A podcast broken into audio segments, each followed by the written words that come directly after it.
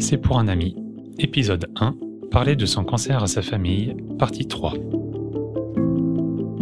Précédemment, dans C'est pour un ami. Après un cancer, Anne décide de se servir de l'effet cathartique de l'écriture pour se libérer des questions qui lui restaient en suspens. Tout ce qu'elle n'a pas osé demander à ses médecins, elle l'aborde aujourd'hui sans tabou, dans le but d'écrire un livre pour toutes les personnes qui auront un cancer après elle.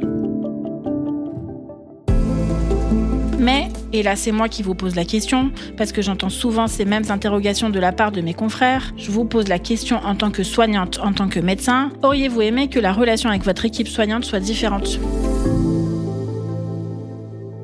Non, absolument pas. J'ai beaucoup apprécié cette relation. Elle m'a beaucoup aidée, j'aurais rien changé. Au vu de mon expérience, nous n'avons qu'un rôle de conseiller. Finalement, c'est le patient qui restera toujours décisionnaire. De mon côté, c'était surtout les infirmières de coordination avec qui je parlais. Du coup, je me sentais un peu plus à l'aise avec elles. Oui, c'est super que vous ayez pu compter sur elles. Les associations de patients aussi peuvent aider les aidants et les patients en préparant avec eux toutes les questions et tous les points importants à soulever. Et est-ce que... Oui Le docteur Harel marque un temps de pause. Est-ce qu'il y a des questions auxquelles vous trouvez que les médecins ne répondent pas bien? Euh, Je m'attendais pas à cette question. Laissez-moi réfléchir. euh. Ah si, je sais. Les effets indésirables. J'avais aucune idée de ce à quoi m'attendre. Comme la douleur. Ça, c'était vraiment dur. Oui, ça ne m'étonne pas. C'est fréquent que la douleur soit difficile à gérer pour les patients. Mais il y a des solutions. Déjà, il faut que les médecins puissent les adresser aux bons professionnels de l'équipe. Il existe des équipes spécialisées dans la prise en charge de la douleur au sein de la plupart des hôpitaux. Effectivement, ça c'est bon à savoir. Je pense à autre chose aussi.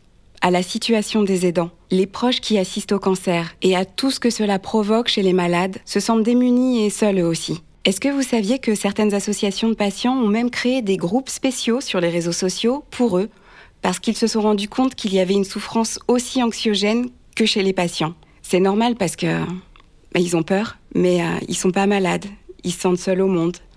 Leur souffrance n'est pas reconnue, ils sont rarement pris en charge, d'où la nécessité d'aller sur les réseaux sociaux pour avoir des infos. Faudrait peut-être penser à un accompagnement sur mesure pour eux. Oui, parfois les aidants sont même plus angoissés que les patients. Dans ces cas-là, il faut les encourager à aller consulter des psychologues ou des psychiatres s'ils en ressentent le besoin. Mais les choses évoluent bien, il me semble.